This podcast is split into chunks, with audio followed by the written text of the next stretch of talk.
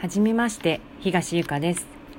なぜ配信にポッドキャストを選んだのかを今日はお話ししたいと思います。1971年にアメリカの心理学者アルバート・メラビアンが提唱した概念で話し手が聞き手に与える影響を研究と実験に基づいて数値化したものにメラビアンの法則というものがあります。具体的には話し手が聞き手に与える影響は言語情報、聴覚情報、視覚情報の3つから構成されています。それぞれの情報の影響力は言語情報が7%、聴覚情報が38%、視覚情報が55%です。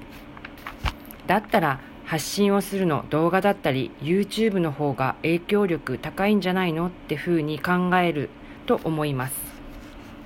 きっとちょっと前の私だったら迷わず動画や YouTube にしたと思います。なぜならば面倒くさがりなので私がですね言葉の代わりに身振り手振りや身振り手振りでごまかしたり怪しげな部分は笑顔でごまかしたり雰囲気ビジネスをやっていったと思います。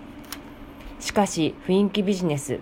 雰囲気巻き込みをしてしまうと大切な時間を無駄にさせてしまうなと思いました。自分がきちんと伝えられる人になるためにも聞いてくださる方のためにも雰囲気ビジネスをしないためにもポッドキャストを選びました。私にとってのチャレンジと学びでもあります。また、